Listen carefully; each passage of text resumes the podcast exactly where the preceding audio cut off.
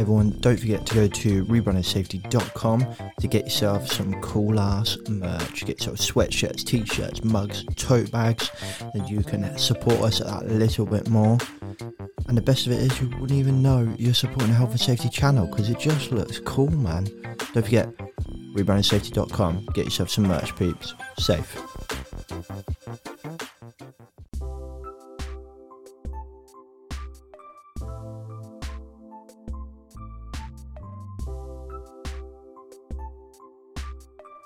What's up, guys? Welcome back to Rebranding Safety. Rebranding Safety is the YouTube channel and podcast doing exactly what it says on the tin. We are here to challenge the perception. We're here to challenge those health and safety gone mad practices. And we do that through amazing conversations on this podcast. And we do that through simple instructional videos on YouTube. So if you're listening on a podcast, make sure you go out and check out YouTube. And if you're listening on YouTube, make sure you go and check the podcast.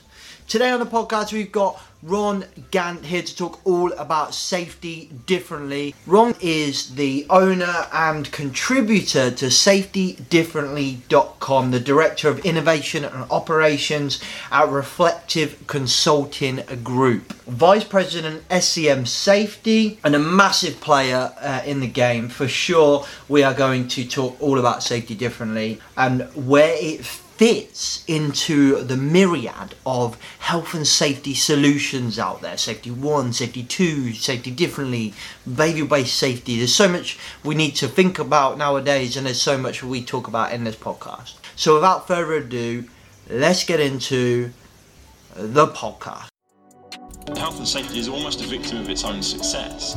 We're in a oppressive regime of health and safety regulations. Six, huge fire engulfs a tower block in Children being forced to wear goggles to play conkers at school. Worst oil field disaster, 164 dead. rebranding safety the modern health and safety podcast crushing the stereotype brought to you by risk fluent and your host james mcpherson Welcome to the podcast, Ron. Thank you. Thank you for having me.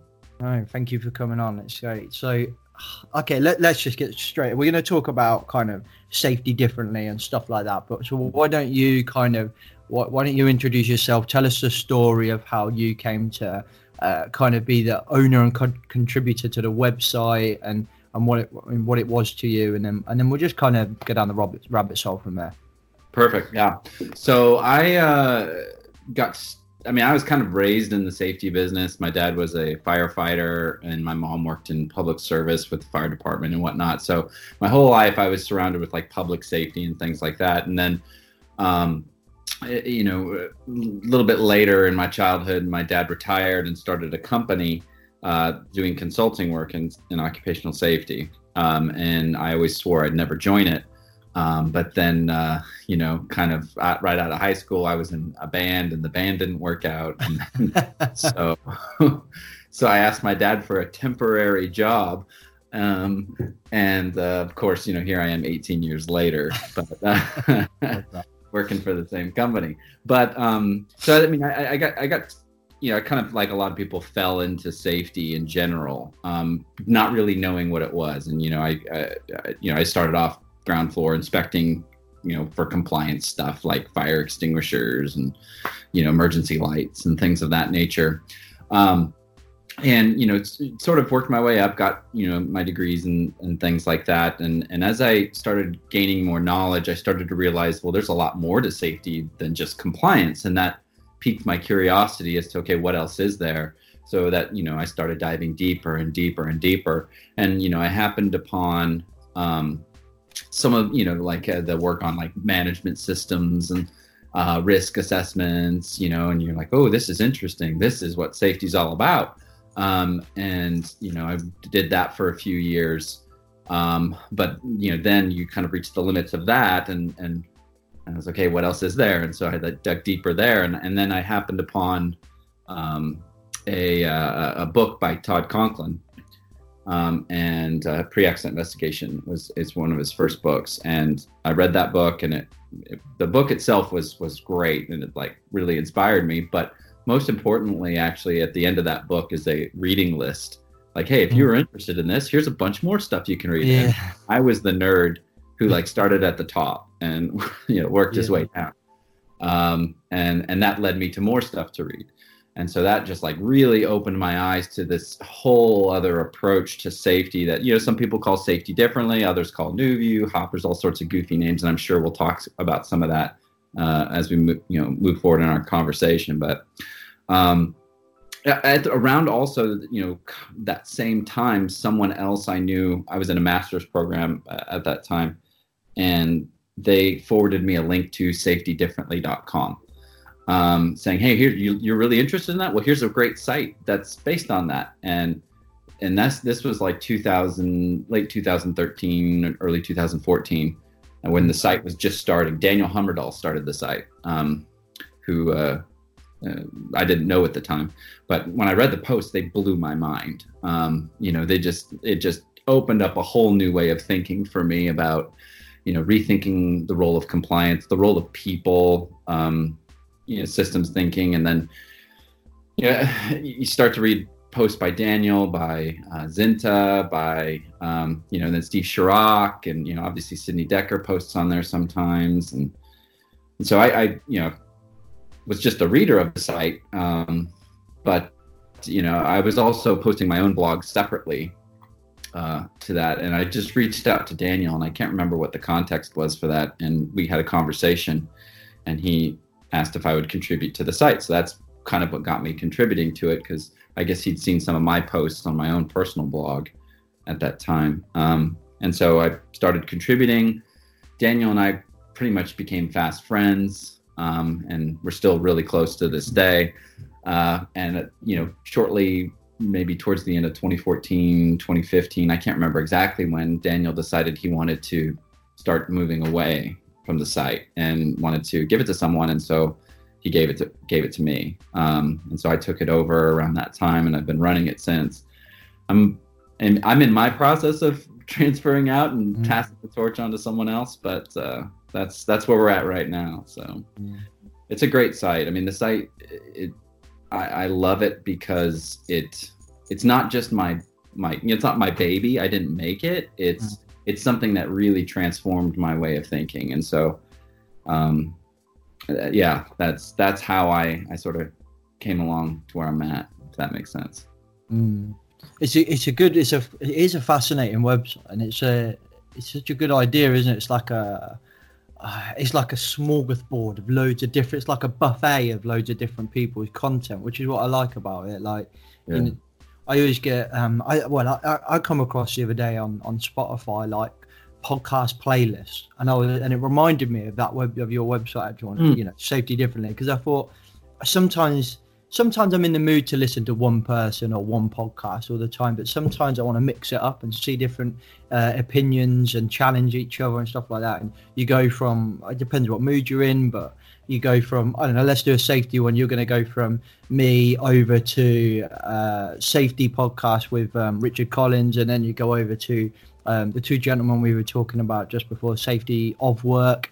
Then a podcast um, you know, and it would just be interesting to see different styles. You got Sunny Gopal as well, and that would be really interesting to see if you had that podcast. And that your web, you know, Safety Differently website is that in a nutshell, isn't it? It Mm. was kind of the the beginnings of that, and um, I do like it. It's interesting. no i appreciate that perspective i've never thought of it like that uh, from that kind of playlist-ish perspective um, but yeah you're right and that's that's one of the things i loved about it and you know we, we may talk about this more you know it's sort of after a while, safety differently sort of became a thing that had its own definition. But when I first came upon it in 2013, 2014, it didn't really have a clear definition. Um, it sort of was just a, a a place to explore. You know, is like, Yeah. hey, mm-hmm. here's a place where you that. have to fall into the normal ways that here's how you're supposed to think if you're a safety person. You know, it's like, no, let's let's challenge that. Let's let's what if we didn't know how to practice safety? How would if we had to start all over again with zero knowledge? What would we look at? And that was what the site it, it was, and, and and I think it's it's going to move, you know, continue to move in that direction or move back to that direction in some ways. Um, you actually, if, if some people if they look deep enough into the site, the Daniel posted a email conversation between him and myself where we were talking about kind of this topic, like how safety differently was, you know, wasn't really a thing yet, but maybe it was going to become a thing. And then when it becomes the thing, what's that going to mean? And you know, and then it sort of becomes this like self uh, contradicting thing where you know we talk about non-compliance but you have to comply with safety differently because that's the way to do it you know Yeah, that's good. Yeah, that's quite funny. but uh, so we didn't we never really wanted it to be just one thing we wanted it to be like you said kind of like a playlist i like that yeah Mm.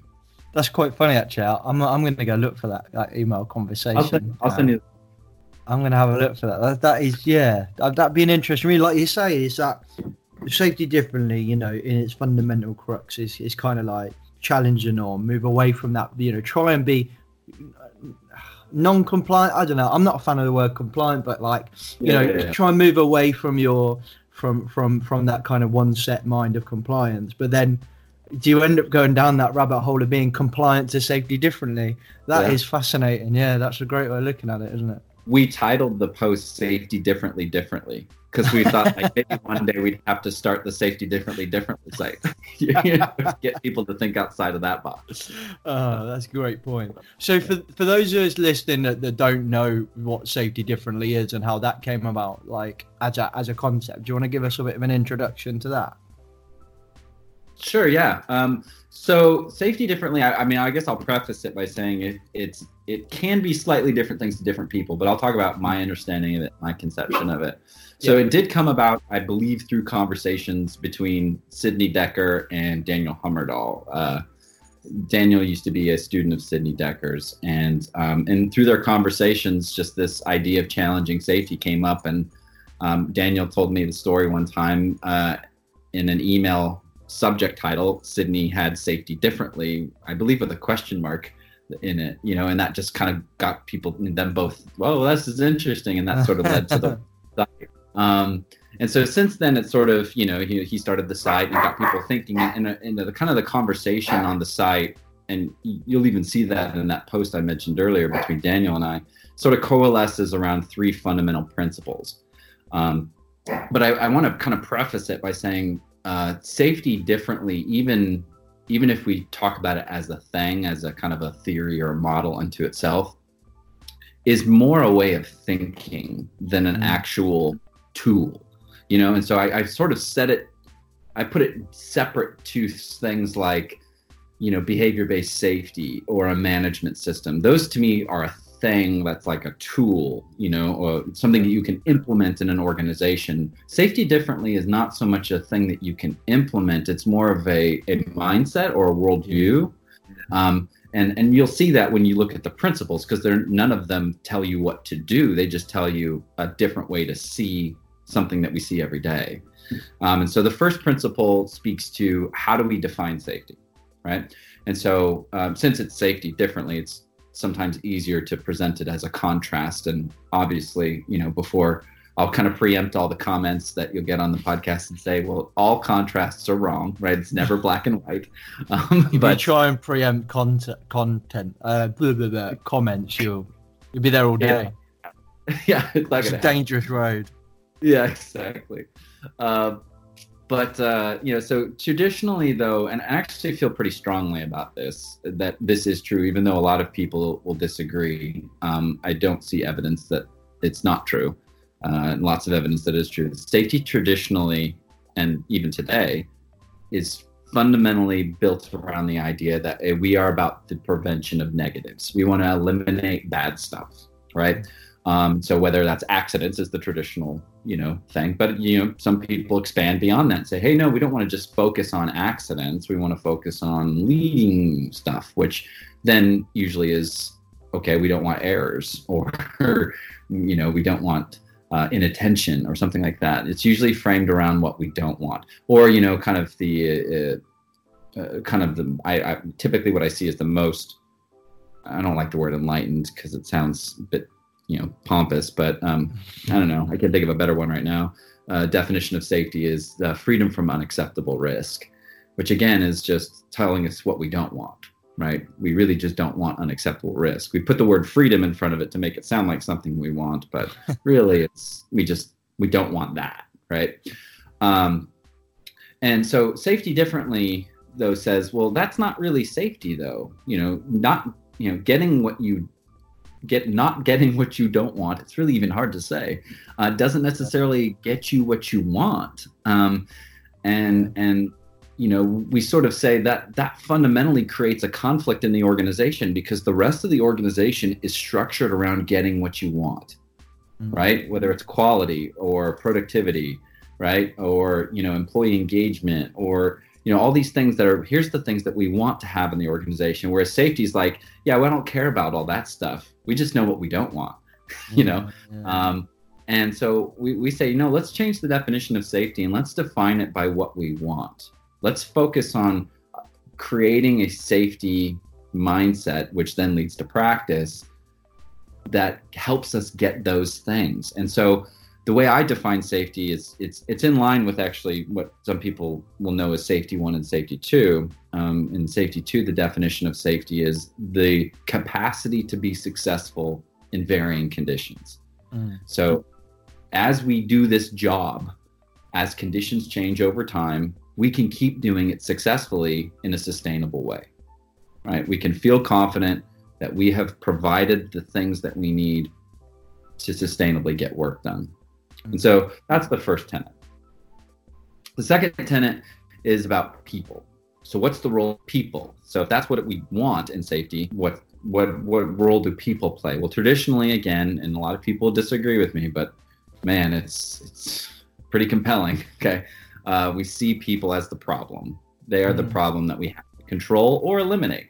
Yeah. Um, and so we can't trust them. And you know, even some people who who are like, yes, you know, we don't do that. We don't blame the workers. We blame management. Well, that's just people being the problem, just in a different part of the organization. Yeah. Um, safety differently though says that well no people aren't the problem they're the solution now this doesn't mean that people are perfect that's not what we're saying what we're saying though and what what's really i think compelling about this argument that we're making and I don't want to go too much into the weeds unless you really want to get into it, but um, it's a what this tenant is really telling us is that the problem in safety isn't deviation, it's complexity.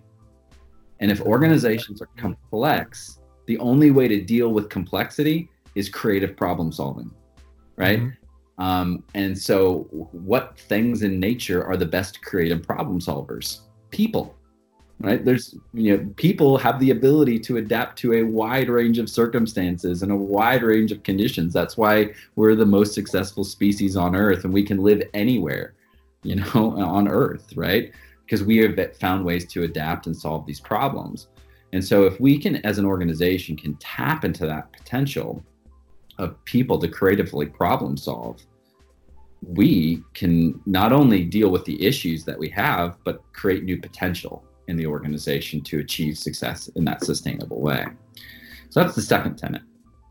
The third tenet is, and this is where I sort of, you know, a lot of people will say it's, you know, it's uh, uh, rather than a bureaucratic accountability, it's an ethical responsibility. Um, and I'll explain that, but I have a slightly different take on it. So people will typically uh, say, well, safety is about you know, where do we focus? Well, we focus on bureaucratic accountability up. That's usually how safety is designed in organizations. We do what we do because the regulator tells us that's what we need to do, or that's what corporate tells us we need to do. So there's a bureaucracy that we create, and we have to report up to that bureaucracy. And there's a lot of accountability in it, and that's true. Um, and you know, the kind of slant to that that a lot of people will say was, no, we should be doing safety because it's an ethical responsibility. Um, and I agree with that wholeheartedly, right? It's the right thing to do. The, the, reason why I have a slightly different take on it is that doesn't sound very different to me. That just sounds like the right thing to do.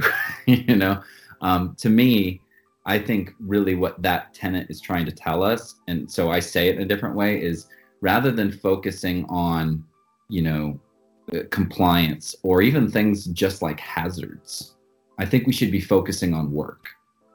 Mm. Um, how do people get work done and what can we do to support work in organizations for an for a profession that is so wrapped around and and influential over and influenced by work we know very little about what people do when they do work. We know about what accidents, you know, what causes accidents and all that kind of stuff, but we don't know what it takes to get work done on a daily basis. And so to me, safety differently really tells us no, we need to start understanding what's happening the overwhelming majority of the time when nothing bad is happening. What do people have to overcome in order to do their work? And if we can understand that, you can start to not only fix some of the issues, but even predict problems coming into the future and find new opportunities for new potential, uh, you know, to be more and more successful. So the three tenets, again, as I see them, are safety is the presence of positives, right? A capacity to be successful. People are the solution, and we should be focusing on work, right? That should be our primary focus. So that's basically safety differently, as I understand it. I love that. Oh, it just it's so interesting to like you know I've read loads about safety differently, but then to to hear you kind of talk it from your point of view, it's so it's so interesting. I know, do you know what? Like the people are the solution is something I've said for a long time. Uh, change the narrative is sort of something I say all the time. The narrative around safety is negative, negative, negative. We need to talk about, you know, it was, a risk assessment is not. And I always, I always try to. Um, I'm not an overly academic person, so when I kind of explain things, it's always as simple as possible because it's the only way I learn. So I try and do it like that. So, you know, like a risk assessment for me is not is not how, what's wrong with this. It's how can we do what we need to do. What what we need to do as a business is I don't know sell this product. Okay, how can we sell this product without hurting anybody? How much risk are we willing to take to sell this to do this? And and it's interesting to um, I was listening to something about Ruth Denyer there. She's uh, head of I think head of safety or head of risk I think for ITV. Um, and she was talking there doing loads of work about kind of redesigning how they do risk assessments. Um, and she was putting just on the wall you know what risk what level of risk are you willing to accept? So they're talking about like risk appetite and stuff like that. She put fatality uh, lost limb and then you kind of work your way around. And obviously none of the ceos and board of directors said fatality. But then she said well but you're sending a reporter into iraq where fatality is actually quite possible. And, Yeah. and if you look at it, you look at the, you know, you've got those horror stories of things like that. And I just, and listening to a speaker about it, I was like, wow, that's a really good way of just kind of putting it into, into context and making it real simple and asking those simple questions that actually you maybe you do need to accept that something could go wrong, but that, but if you change the narrative to how can we do this as safe as possible, you're going to create a great business in, mm-hmm. in, in essence. But I mean, there was so much you said there. I, I was thinking, shit, I, I feel like I should be taking notes because there's so much I want to talk about. Um, No, and, and I think ah, there is so much I want to talk about. Let, let's let's let's stick with this safety safety differently. You mentioned safety one, safety two. You mentioned new view, old view. So we've got safety differently, safety one, safety two, new view, old view. We could carry on compliance, um, behavioral based safety. yeah. You Hop. could go, yeah, hops, nudge theory, Yeah. um, culture based safety. I heard a few months back. So we've got ten just off the top of our heads. Yeah. Um, and and actually, just you know, we were talking about it just before we press record, weren't we? About um, you know other people discussing that um, behavioural based safety is potentially nonsense and, and things like that. And and like I say, I'm a bit on the fence. I think there's no there's no one solution and one problem. The problem is that we are looking for one solution. uh, I think so. How how does a business kind of uh, pick one of those things? You know, there's so much. How do we actually, you know, like my grandma always says, you can't see the wood for the trees, and and it's kind of like that. There's so many solutions here. It's like, oh, which one's right for me? 'Cause You end up going down that rabbit hole like you did, you know, with book after book after book, because you get to the back and it says, "Here's another 50 books." You get that one of those books, there's another 50 books, and I'm exactly like you. I've got a whole stack of books behind me, and I'm still none the wiser. yeah, right. Yeah. No, I I think I think you're right, and I think you know you said something I think is really profound. Um, in that you know part of the problem is that we think that there is one solution, and as much as it's so weird to me how we we have these tropes in safety and in organizations in general, but in safety in particular. Um, where we say, "Oh, there's no silver bullet." Everybody says that, but we act like that's true, right? Yeah. Um, we we we go and we look for, "Oh, I, I have this problem. Let me go find the solution to it." Well, yeah. that's the silver bullet you're looking for. right? That's what you're looking for. Um, and and you know, it's it's it's really just where we decide to draw the line in terms of the scale. We say, well, there's no silver bullet at the organizational level, but there's a silver bullet for this. You know, well, you know that now we're just kind of talking out of both sides of our mouth, and it's kind of arbitrary. So to me, the the really the the way to weed through all of this is to take a step back and say, oh, you know, all of these things are in some ways a solution or a a tool or you know some some sort of uh, something we can implement, something that we're trying to solve a problem or take advantage of an opportunity. That begs a really important question: What problem are we trying to solve?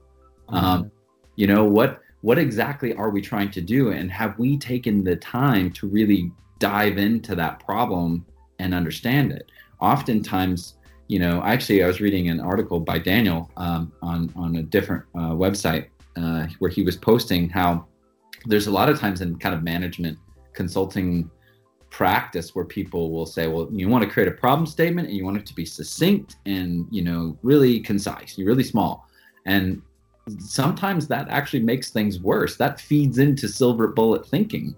Um, and his argument was no, sometimes we need to take a step back and expand the problem Yeah. understanding of the problem so that that helps us know okay for this particular case this solution will be best because i'm a i'm a big believer that um, there's no real i mean all theories even ones that are panned to this day you know heinrich i'm no real fan of heinrich but heinrich's beliefs and theories and i, I, I assume most people know wouldn't who's listening know Heinrich is, but just in case, he was a, a researcher in the early 20th century who came up with theories like the you know the pyramid and um, his theory about 88% of accidents were caused by unsafe acts. Um, those theories are true in certain circumstances or contexts. And it's on us to figure out A, what those circumstances and contexts are, and B, does that apply to our situation? Now, I personally will believe when we do that, we'll find that most of those theories are no longer very applicable or maybe never were applicable to most circumstances organizations will face. But still, if we go and do the work and we define the problem well and we know what the tools are, I mean, it, how many safety people get upset when a worker uses the wrong tool and we say, well, that's not the right tool for the job? But we don't ever take the time to go and look at, okay, what's this tool actually designed for?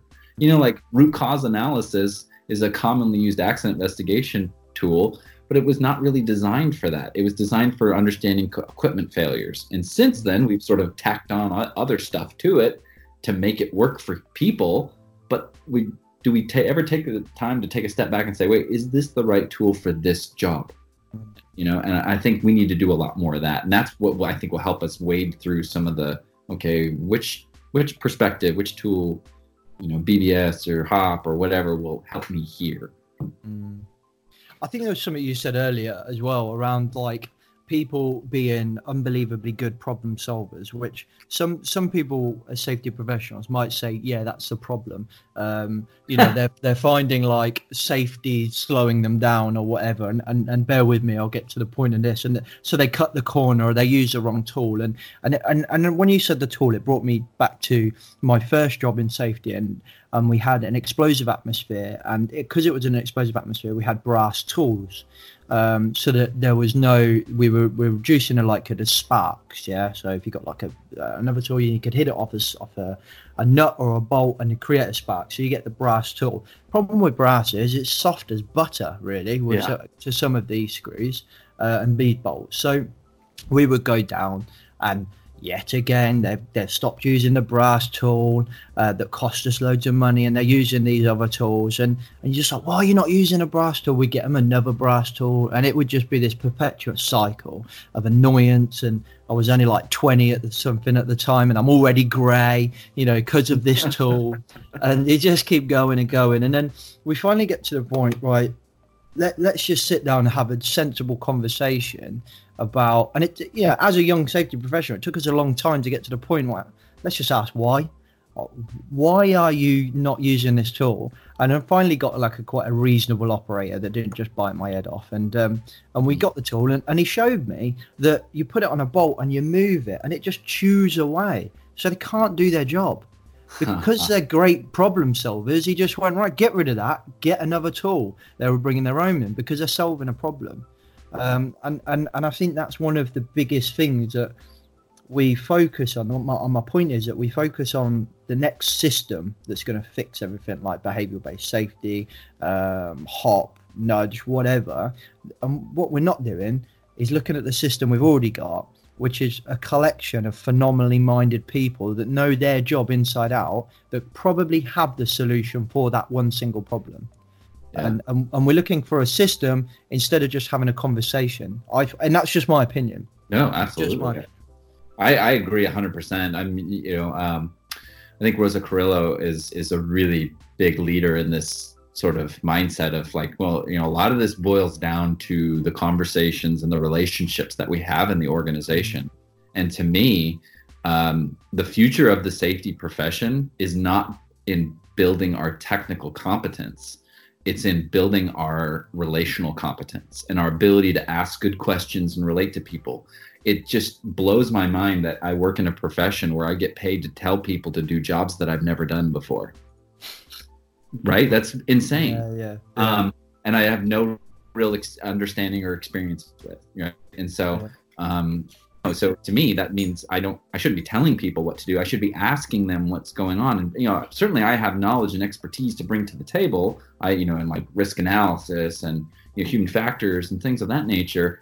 But I don't know about, you know, what it takes to turn a bolt, you know, in a particular, you know, chemical plant, right? They know that. And so we, you know, we need to be able to get good at drawing that information out of people, you know? And so, uh, because, you know, kind of going back to, you know, we were talking about those tenants, I, I'm a big believer. And I think you, what you just described is perfect, you know, where work is difficult, that's where you're going to find problems mm-hmm. right? And that's like that is the essence of you know what people talk about in my opinion with safety differently. If we can identify and deal with those places where work is difficult where people have to overcome problems to get work done you're not only going to deal with a lot of safety issues but you're also going to deal with a lot of productivity and quality issues as well yeah right and that's that's the ball game right there Yeah, I think we spoke about this on our pre- on our on our conversation before. But I'm reading a book at the moment um, by uh, Matthew Syed, who's be, you know become quite you know big and uh, very popular nowadays. And um, and his new book, um, his Rebel Ideas, talks all about diversity of mindset and people. Right. So mm. you've got your base level of diversity with like ethnic minorities and religion and stuff like that. But what he was, what this kind of, and I'm only halfway through the book, but the, the, what I get from it so far is that with those different ethnic minorities, cultures, etc., comes a different way of thinking. And the examples you give, which I've probably said on every podcast now, so any kind of loyal listeners probably got here he goes with the fish tank example. But he, he uh-huh. talks in this thing about in this book about he got some Americans and some Japanese people to look at a fish tank, and the the Japanese people when they were asked to describe it, they described the background, the grass, the sand, the rocks, etc. They didn't really mention the fish. When they asked the Americans to to describe it, they described the fish. They didn't really describe the background. So if you only employ Americans, you only ever see the fish.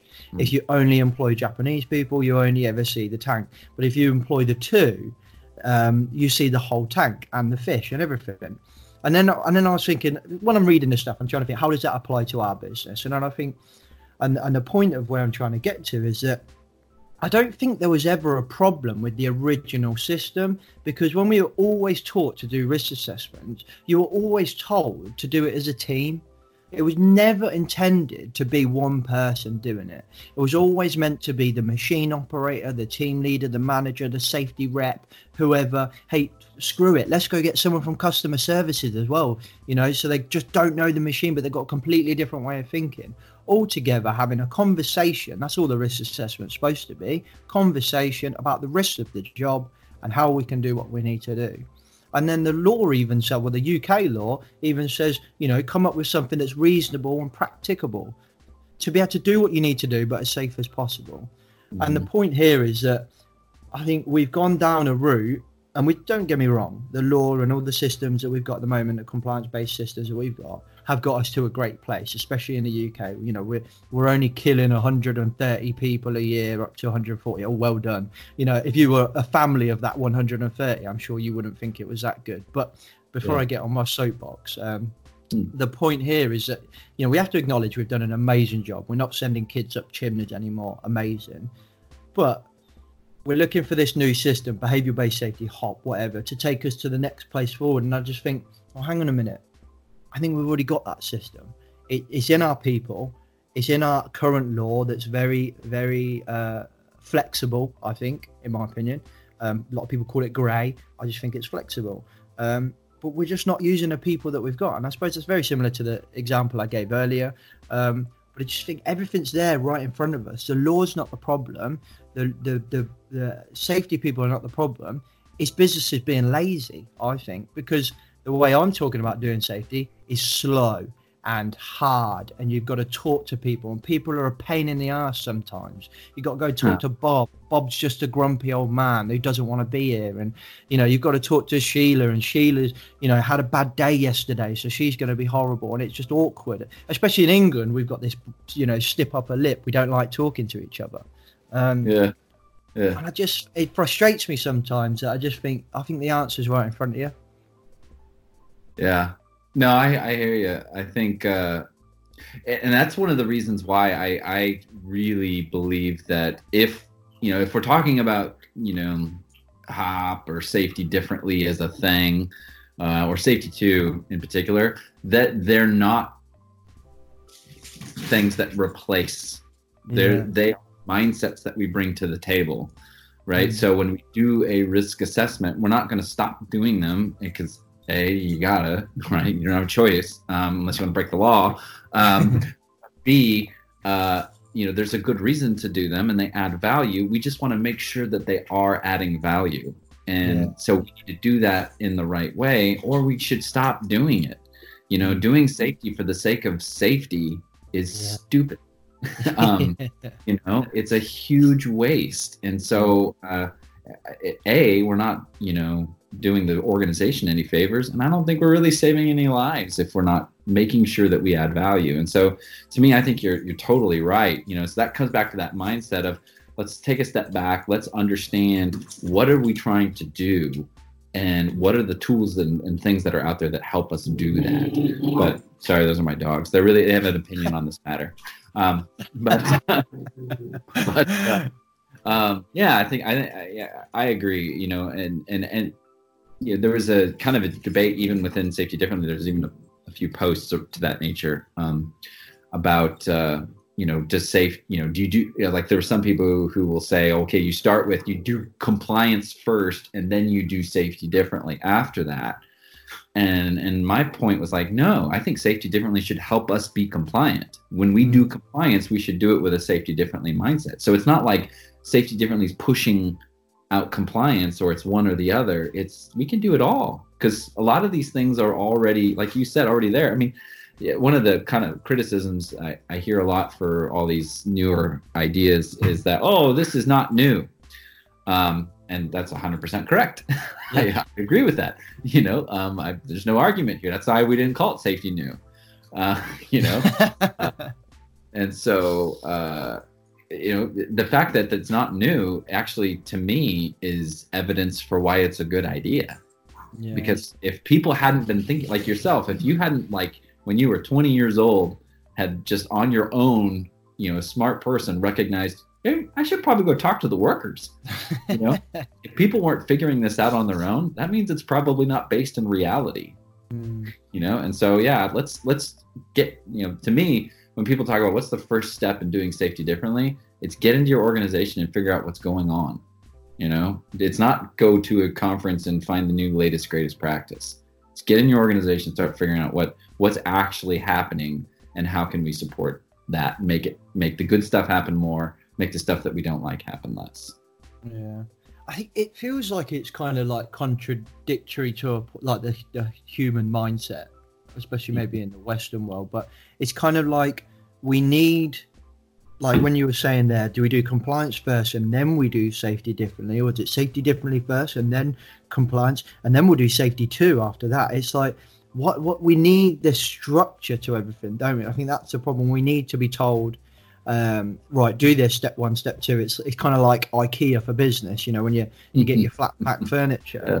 and it, and it was kind of reminiscent of like, you know, since we've had Grenfell in the UK, and and I work quite heavily in fire, but we go to um, so many conferences and and there's loads of businesses there that are housing, hotels, whatever, you know, building owners. And they're all saying, they're all kind of kicking up and moaning, being like, when's the law going to change and make this better for us and, you know, make our buildings safe by telling us what to do? And, and I got so frustrated at one of these conferences. that I kind of put my hand up and just said, it's not really an, a question for the panel, it's a question for the room. Like, does everyone agree that they're not comfortable with the risk of their property and they're, wait, they're waiting around for the law to tell them what to do? And pretty much everyone nodded their head or said yes. And, and I was like, well, the law currently enables you to do what you need to do. It says if you're not if you're not accepting that risk, if that risk is not comfortable for you, then that means your risk assessment is not good enough because Mhm. you, you're you're assessing that risk and you've gone, oh, I'm not comfortable with that. Well, do more then. Stop waiting Mm. around for the law. And and then but then the flip side is we, we want to be told what to do in a, in a senior management role because I think it makes us feel comfortable. But then on the shop floor, we fight against being told what to do. And I find it so interesting. It's kind of like human dynamics. And I'm not a psychologist, but I just find it fa- fascinating that if you were to go to a machine operator, they hate having, or some people hate having those procedures and being told step one, step two, because they're, they're problem solvers. They find a better way to do it. Actually, if I do step one and five together, the machine goes quicker. And you're, oh, okay, fair enough. Um, but then when we get to senior management, we get that security blanket of guidance, the consultants, the paperwork telling us what to do. Mm. I just find it so weird. When do we go through that transition? It's interesting. That's very interesting, and you know, certainly I can think of some like theories as to why. The one that pops into my head most, actually, and this is another area that I think we need to focus on more in safety, is power differentials. Okay. Um, so, because if you think about it, the people, you know, so a, a fundamental motivation for human beings is autonomy. I want to be able to have control of my environment and exercise my, you know, agency, my ability to do something. Um, and you know, this is why people put stickers on their hard hats, right? I mean, that's just like, hey, here I am, I exist. This is me. You know, it's like us peeing on the tree like a dog. You know, uh, I exist. I, this is mine. Um, you know, I'm not saying it's bad. I, I think it's actually quite good. You see that also. I hu- like it. We don't do that in America. You you won't. You don't. Oh, sorry. In the UK, you don't see that. People You putting stickers on. hat. Oh, really? oh, no, man. it's it's Never- it, America. never see it. I think well, I've seen a few people wearing hard hats backwards. That's how we rebel. Okay. Um, but I like the sticker thing. I was thinking that the other day. Actually, I saw something on LinkedIn of this guy, and he's had a hard hat covered in stickers, and I was like, that looks pretty cool, man. Yeah, they do that, man. It's a it's a thing out here. But um, so if if you think about it, the people at the bottom of the organization are on average going to have less power, right? And so if we come in and try to tell them, you know, "Here- here's the way I want you to do your job, well, they're, they're already in some ways so under control, you know, on what when they can show up, what they have to wear in many situations where the people at the top often don't have that. I mean yeah maybe there's a there's a dress code but you can choose. Whereas you know normally no you got to put on a jumpsuit. And it's got to be this color and it's got to have this patch you know? Mhm. um, and and then you know we come along and say no and then you have to do the work this way. Well there would be a natural pushback then you know? Whereas the people at the top they you know they have all the power in the world. They can do what they want you know? And so they're not as uh, threatened by more control put on them in some ways. I don't know. This is me just kind of thinking out loud, but that's one potential explanation. But to me, that this is stuff I think we should be talking about in organizations and in safety about okay, how does power actually influence people? Because there is a ton of research in sociology that those things do have real effects on people, Mm. you know, both in terms of how they behave and even health effects and things of that nature. But we don't really focus on that in safety, and I feel like that's some untapped resources. Mm. Yeah, the whole industry is set up to that compliance mindset. That I found. I'm just, I'm just looking at my questions and just thinking the questions I wrote are crap, and this conversation we're having is really good. So I'm not too bothered that we're not covering any of the questions I've asked. Um, but I, I do think that the whole industry is set up to this uh, over here in the UK, especially. But um, I don't know. I couldn't speak for what it's like over there, but it's set up for that compliance mindset. You know, our qualifications that we we would get, how we learn um, about health and safety. It's all about what does the law say. And I was actually talking to um, another health and safety professional in the UK, and we're going to do a podcast all about training. And he was saying something that for me just absolutely resonated when he goes and sees somebody's training presentation, Death by PowerPoint classic, and you've got 15 slides on the Health and Safety at Work Act first. And it's people, employees don't give a shit about what section one says and section two says. They want to know about their job, how it applies, and you know, I try to use training rooms as a forum more about anything anything else. I'm there as a, I don't want to say expert, but the person that knows a little bit more than them um, about one specific thing, but they're the experts in their own field, in their own thing. And, and, and what you were saying there about that kind of, what did you call it? The power differ, Power differentials. power differential. And and I always find it interesting over here in the UK because we've had Grenfell, we've got um, we've got a lot of nervous people around fire safety. People uh, who manage buildings are very nervous. Um, so I'm traveling around the country at the moment doing loads of fire safety training. And I'm always saying to these these um, people who are like housing managers or you know similar to like a hotel manager or something like that. It's that kind of role. And I say, Mhm. do you ever do you ever ask your fire risk assessor like why why he's saying you need something? So fire risk assessor comes in and says need a flame retardant notice board in the corridor, do you say why? You say, oh no, because he's the expert. And I just think it's fascinating that do you know what? If I when I was in manufacturing, if I went down and said, Right lads, you need to wear some gloves, they'd all be like, Why? What are you on about? Why do you have to wear gloves? But we seem to have this flip now where we're taking people's word for granted. Um, we're taking it not not granted, sorry, gos- gospel. We're taking the experts for gospel. Now, trust me, I've met a lot of risk assessors that they're not all experts, um, but they, but they know a lot about one subject, fire safety, if they're a fire fire risk assessor. But the people that work there know about the customers in the building. They know about the building. They know about the maintenance. They know about the contractors. I said, there's only one person in that conversation that's the expert, and that's you, the housing manager or the hotel manager or whatever, not the risk assessor. Yeah, absolutely. And we, we seem to have gone through a flip, and it reminds me of um, I was reading what was I reading? I think it was one of Andrew Shalman's books a while ago actually, and he talks about um, heuristics, um, which I read as like anchors in your brain. Um, so you can get past anchors, current anchors, and I don't know future anchors. I can't remember. There was three types. And, and I think with fire safety, we've got Grenfell anchored in our brain um, that we want to be told what to do, because we're scared. We're scared of liability, moral and and legal. Um, So we want to be told what to do. The risk assessors don't want to tell you what to do because they're just as scared about the liability. So they'll write grey comments like this fire door may be a fire door, it may not be a fire door, and you're just like, and I'm sitting there. What do you want me to do? You want me to make the decision?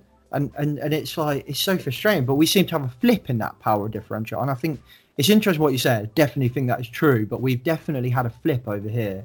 Yeah, it sounds like it, and I think you know that's a, that's a fascinating set of events. And there was something I was going to say around that, but it flew away. But that's all right. Um, no, I think Horrible when that happens. uh, no, but I think you you're totally right in that. Um, so there's a few things that jumped out at me in that. You know, so number one, taking everything that the individual says as gospel, because in safety we don't. It's it's weird for us someone to ask the question like you said for them to ask. Okay, why? Mm. Yeah. Where's the evidence that putting a sign there actually helps? Yeah. Is there evidence? Like, Mm. you know, the average safety person in the United States, I don't know how it is in the UK or anywhere else, but would not be able to answer that question. They just they wouldn't even know how to begin to answer that question outside of going to our regulator's website and hoping that there's something there, you know. Um, Sub paragraph two, line five. you know, yeah. and you know they don't even they're not even aware that there's there's research that's done on these things and you know even if they were aware of it they don't know how to access it or read it and that's i think that's something we need to get really better at as a profession is equipping safety professionals to identify access and interpret evidence um, and research you know so it doesn't i don't want academics that's not what i'm saying. I'm just saying you know when i tell someone hey you should do this i better have a really good reason to do it. If your doctor just said hey you know you should take this pill why? Well i think it's a good idea uh, you know? Um, no there's evidence that the doctor can point to well you know in these case studies this improved survivability by this percent you know? Like they can show you that. Um, i think we need to get way better at that. And then to your point about like that person's the expert putting a sign up i mean what's the point of a sign it's to communicate something and influence behavior who's going to have the most knowledge about whether that sign is actually going to be influential to those people in that building Mm. the the People the in building. building owner, right? The risk assessor's not, right? I mean, so like if I'm in an organization, I'm telling you know uh, the welders, you know, okay, or I, I actually was just dealing with an organization. They wanted us to come in and write up all their procedures and how their people can do safe work tasks, and I was like, a, I don't know how to do all those tasks, uh, but b, like let's say I knew, like I knew the right way to do those tasks. Um, writing a procedure and giving it to your employees and saying do it this way it's not going to be a high degree of likelihood they're going to do it that way No. why because your organization's different right? So your organization is your organization and every organization is unique in some way shape or form. So we have to spend some time to understanding that uniqueness. Mm. um, and and oftentimes we don't. We just take it for granted that you know oh safety safety. You don't question it. You know it's Mhm. sacrosanct. The safety person knows. Why would you ask the safety per- person questions? Don't ask me. I'm not a safety person you know? That's it, it's kind of weird and i think it's Yeah. unfortunate. Yeah, we. I, I don't know. I find in in the UK we're we're stuck in we're stuck in this kind of compliance expert mindset where we're we're either waiting for the law or or some kind of expert to tell us what to do. And, and, and, and I work mostly in fire at the moment, so maybe it'll be different in other industries, and maybe some industries are a bit further ahead than others. I, I don't know, but I, I just mm. find we're stuck in this. I'm just seeing roles, you know, appear, new job titles appear left, right, and centre. That head of compliance, head of compliance, and compliance officer, and I'm like, compliance officer. Oh, I thought we stopped using the word officer about 20 years ago. Come on, get with the times. And it's like all that tells me compliance. You know, what's compliant for me is doing as you're told. What's an officer? Somebody that tells you you're not doing as you're told and you're going to slap you on the wrist and Yeah. and it's like it's oh it's a horrible place to work and i feel like we're taking a step back i feel like we're we're slowly going backwards but then on the flip side as we talk right now there's eastbourne hotel in in the uk it is on fire it, it's absolutely huge fire in on on the coast in eastbourne and and it's like what what have we got to do to start people listening? If it takes legislative change, then let's do the legislative change. But it's it's frustrating when uh, you're talking to business owners and being like, you have the power to do this. Don't wait for that security blanket. Create the security blanket for Yeah. yourself. You know, if you want to install sprinklers, then go and bloody install them. yeah But yeah We're just sitting around waiting for somebody to to to tell us what to do. I, I, that's how I feel. Uh, that that is based on no research. So don't ask me don't ask me what you said a second ago. Like, Yeah. well, what's the research for that, James? Because I don't have an answer. Well, I mean, it's based on your experience, and I mean, it certainly resonates with some of my experience as well. Um, and I would, I would say that, um, to me, at least, it, uh, we, we, it's sort of, you know, I, one of the things that I'm a big believer in is systems thinking, and and whenever you have a system that's delivering bad outcomes, it's never the result of one thing. It's always an interaction amongst multiple things. Um, and so trying to think about okay what's the system that's influencing that sort of outcome of people just deferring you know to others and kind of in a way removing their power and you know like just giving it away. I don't have that ability. Well you do. You just you're choosing not to exercise it. Um is i think there's a couple things you know partly it's a mind partly it's a mindset but it's also partly when we you know this is one of the unintended consequences of creating a safety profession and a safety regulatory structure or governance structure that's based on legislation and liability and law and things like that. Because then we sort of create the idea that okay well safety is something that i am told to do or forced to do. It's not something that i inherently do on my own. And you can sort of begin to develop the idea that i don't have the power to do it on my own because i have to be forced to do it. It becomes sort of a self-fulfilling prophecy in some situations. And there is some evidence not in safety that i'm aware of but there is some evidence that those sorts of things do happen in other contexts. Um, where you know you you kind of get this power self-fulfilling prophecy where people sort of just give up their agency and wipe their hands of it even though they totally have the ability. Um, you know and so it's like kind of a concept that i've read about recently that's been sort of fascinating to me. It's, it's one you want to be careful with because if you go too far you can you know go into some places where you end up removing accountability you know, who need it. But this idea of complicity if you're in a situation in as an organization where you're getting a bad outcome you know and you see all these people around you not doing what they should be doing if you're a part of that system you are in some way contributing to that outcome. Yeah. in some way shape or form right? So that seems to me uh, in that equation the thing i have the most power over is myself. And so if i see a bad outcome step one how am i contributing to this thing that I don't like, and how can I make that stop happening? So I do something else to at least say, okay, at least I'm not contributing to it anymore. And sometimes even doing nothing is contributing, right? Mhm. You know, as leaders, we tell this all the time. If you walk by the bad thing, you accept the bad thing. You know, as something that is unacceptable, if you walk by it and don't do anything, it's it's acceptable now. And the same thing's true in organizations. If these bad things keep happening, um, or you know if we're waiting for the regulators to tell us what to do and they're not telling us what to do well we're contributing to that in some way you know Mm. so we, sh- we should step one change you know change yourself and then other things start to change after that Mm. I think I think health and safety professionals just start asking themselves that question, and we might start improving our industry a lot. And I think that reminds me of um, something I listened to with Simon Sinek. He, he talks all about like leadership, but he was, gives an example, and I'm going to butcher this example, but he he uses the example of like doctors in the I don't know, it was like in the medieval times or whatever, and um, they were there were loads of pregnant ladies were like dying basically, and um, and the doctors were doing the research on the cadavers in the morning and delivering the babies in the afternoon and not washing their hands. oh wow So yeah the disease that the pregnant lady was ladies were dying from was because of them. And the point, the story. I mean, like I said, I've butchered it. Um, if you want to hear it properly told, go on YouTube and have a look. But it, he says you've got to ask yourself: Are you the problem? Are, are you the problem? Because somebody worked it out. Apparently, in the story, somebody worked it out, went to all the doctors and said, "You're the problem, guys. You need to start washing your hands." And they were all like, "Shut up!" And it was like a year later or whatever that they finally went, "Oh shit, I think we're the problem." um, and I, and I think health and safety professionals, you know, do have to really ask that question: of, Am I creating some of these problems, or at least contributing to them?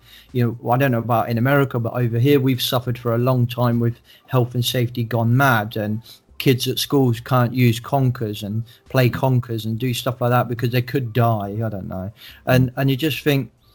I don't think all of that is safety professionals. I do think businesses use health and safety to cover up their lack of appetite to for this stuff like. But um, I do think that sometimes you see a lot of safety professionals making decisions, doing things, and just think you're contributing to this this mad over the top thing. And the example I, I'll use to kind of bring this into a loop um, is I put a post on LinkedIn um, about when we do a health and safety video, for example, um, so and I was using an example of a person selling a safety product.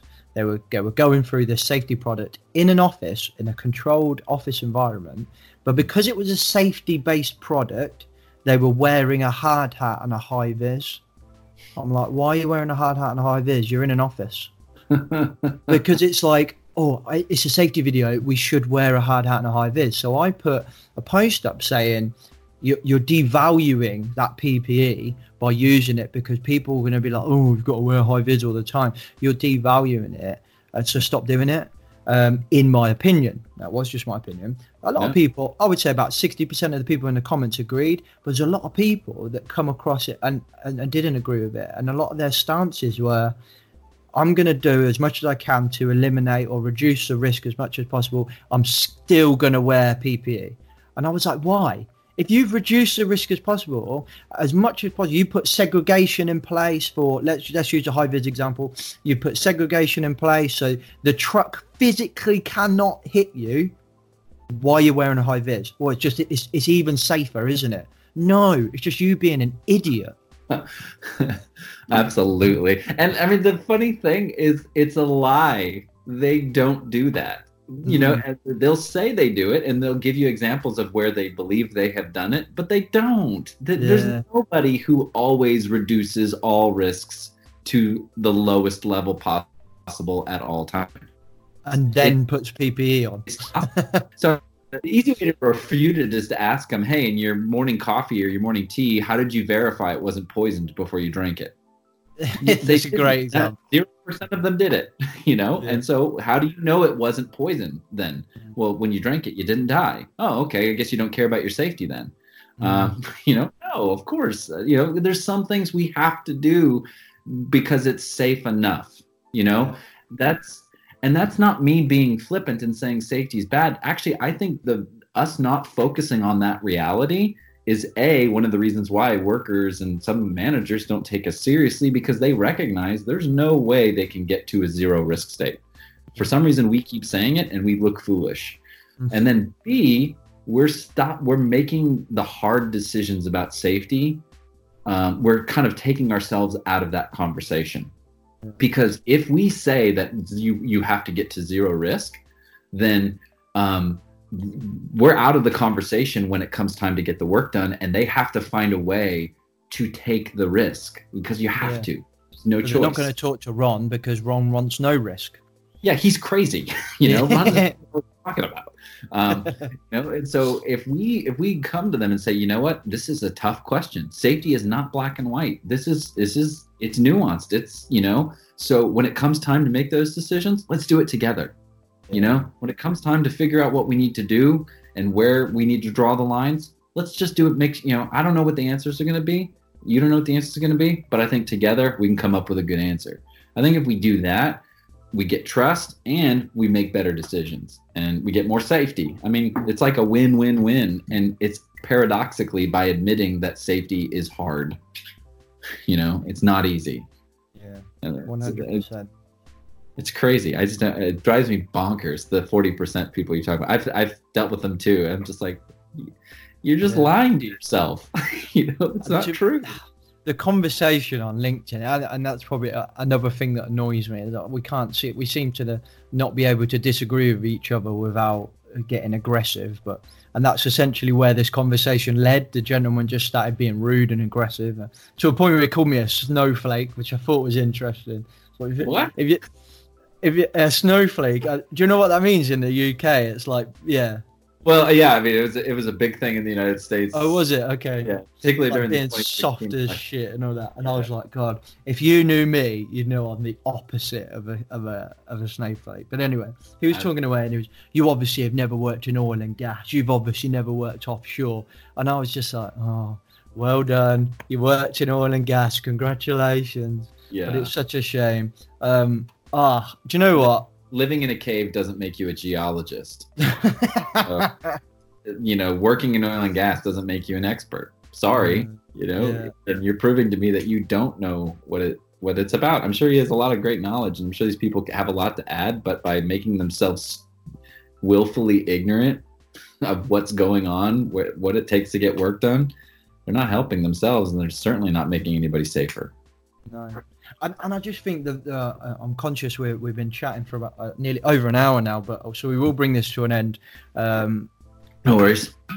but I do think that there is you do genuinely devalue it. I think, and you know, getting people to wear a high vis for the sake of wearing a high vis, safety for safety's sake, like you said earlier, wear gloves just to make it safer, and it's like, but they don't need to wear that. You know, you'll reduce, you're trying to reduce the risk to, to like 0.000 percent, and you know, really, they don't need to wear that.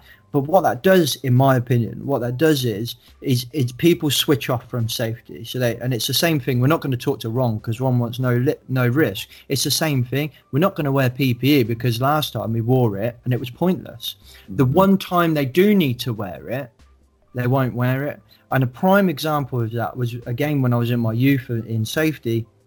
I walked. Going, I was going to uh, Subway for lunch, and I was walking around the corner, and there was these three gentlemen um, working on a on a factory roof. Um, two were on the roof, one was on the floor. And I walked past, and the both of them on the roof had high vis, hard hat. I mean, they're on the roof. I don't know why they're wearing a hard hat unless a seagull's going to shit on them or something. So anyway, he's got this hard hat on and and a high vis and a harness. So I was like, oh, okay, they got a harness, but I was looking, I was looking. And I think, That harness is not connected to anything. So I was young, arrogant. I just done my safety like qualification. So I went over and said like, "Hey, gents, like, what's the um, what's the harnesses connected to? What, what- I don't see understand the point you're wearing them." And they were like, "What?" And I was like, "Your harness not connected to anything, so it's completely pointless." hmm And he and he literally went, he went like this. Hang on a sec.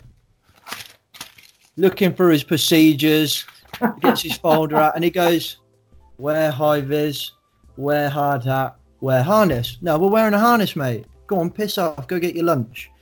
And I was like, "You're wearing a harness, but it's just PPE. It's doing nothing." When and I said to him, "Think about when you fall off the roof. What's that harness going to do?" And I knew he didn't have an answer because he just got aggressive and started shouting at me. And and that that is what I think it does when we we devalue PPE. We and, and this is just one example. We do it for loads of stuff. We do it for signage as well. But we devalue that stuff. So when we stop people actually using their brains and going, I'm wearing a har- harness. What is it actually doing? Oh, I need to connect it to something with a lanyard. Oh, great. Is that lanyard tested to take my weight? You know, and you end up asking those questions, but we just take it for gospel. Wear a wear a high vis, wear a harness. Harness is doing friggle. It's just Yeah. frustrating. Yeah, and, and to me, that's I mean, that's another great example of what we're talking about. In in that, if we and I love the way you phrased it about you know not engaging the people's minds, not getting them to think about this, um, because it, why do why do they have to think when it's black and white? It's just shut up, Mm. harness on. Well, no, I mean working on a roof. Anybody who's worked on roofs, you know, you, a really tough question that often has to get asked is where would you tie off? You know, Yeah. where where is the appropriate tie off point on there? That's not an easy question to answer that is answerable from an office way far away from the job site. So, you know, we need to get to the job site. We need to go and engage our brains and ask tough questions and figure out how we can make this work in real life. And when we just gave them a book and said, here's what you do to do that job, go out and do it. And if I find you not doing it, I'm going to run you off my job site. Yeah. Uh, we just lost one of the most important safety tools we have, which is Mhm. our brains, right? We told people to sh- shut your brain off and do the work. yeah. Um, that's that's a shame, you know. It's Mm. it's like we treat uh, you know our uh, the brains of our workers like an unintended consequence of hiring you know muscles. what a great way to put it. Yeah, Yeah. and we'll replace those brains with robots that only have one brain and one way of thinking. Absolutely. Yeah. Isn't, isn't that the beautiful future? Oh, Yeah, exactly. There's a reason why we haven't done that yet, though. I mean, there's a reason why we're having problems with automated cars. There's a reason why, um, you know, in, in so many industries, it, you, you got to believe if industry could have replaced workers with robots, they would have already, you know? But we can't in most industries. Why? Because work requires mental effort. And when we teach people that it doesn't, and when we treat it like it doesn't, we are doing ourselves a huge disservice. Mm. But then you put it like that. I'm just thinking, as you're saying, if you put it like that, if you're building a robot to run a machine, you have to you have to preempt every single possible solution, uh, system, issue, everything that goes on in that machine to program in to that robot what Mhm. to do next in that situation. And let's ignore AI in that because I'm nowhere near intelligent enough to to even talk about that. Um, can barely spell AI, um, uh, so so you have to kind of preempt everything. Um, but that's what we're trying to do with procedures and policies. Is we're trying to preempt everything and teach our human people with with the most intelligent brains on the on the earth, or some of us at least, and and we're trying to we're trying to say what do what I think with my one brain, not not you problem solve. And it's just it's fascinating. We're treating them like robots, but yet we're struggling to get robots to replace them. yeah. It's ironic, really, isn't it? The smartest people in the world are trying to figure out how to make work so routine that we can make a robot, and they haven't figured it out yet. But safety professionals, we got this figured out. You just look, you know, It's- there's there's like very little humility in our profession, and it's that's yeah. shocking. Uh, that, that uh, maybe that's a point to leave this conversation. I do think we, we, to be fair, as much as I've not read out my questions, we have covered pretty much everything I was intended to talk about, and I think we've had a great conversation as well. I thoroughly enjoyed it. Yeah, I um, mean- thank you for coming on the podcast, Ron. Um, do you do you want to give us? Um, I know you, the, the the website's kind of going over to somebody else, but if you want to plug your business and and if people want to talk to you, um, how they can get hold of you, do you want to do that? Yeah, for sure. Um, so, I mean, anybody can contact me on LinkedIn. I'm always uh, contactable through that. Um, I, I work for a consulting company in the United States here, Reflect Consulting Group. It's reflectcg.com. So, if anybody wants to contact me through that, you can as well. So, um, yeah, I just love, and it doesn't have to be uh, for business stuff. If you just uh, want to talk about something, I'm happy to talk about it. Cool, cool. And I'll put I'll put your LinkedIn and and the website and everything all in the description for everybody as well. Cool. Thank you. Thanks for coming on the podcast, Ron. Really appreciate that. Thank you, James. I appreciate it. Okay, guys, I hope you enjoyed that. If you did, give us a like if you listen on YouTube. If you listen on iTunes, don't forget to rate and review the podcast. If you do leave us a review, don't forget to screenshot it and tweet us at Rebranded Safety or come find me on LinkedIn, James McPherson.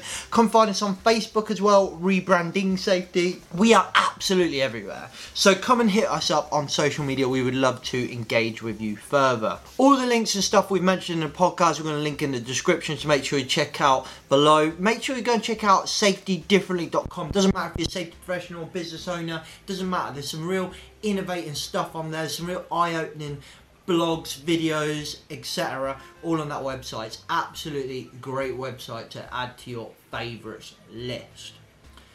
Try and think of three people that you know that will benefit from listening to this podcast. Share this with them. We need to get this message out there, people. We need more and more people just thinking about health and safety as as a positive thing to improve their business, a way to manage their risks that affect their brand, etc. It's not just that old school health and safety, it's all about improving your business. And that's what we need to do. So make sure you become part of this campaign. I'll catch you next week in the podcast. Safe.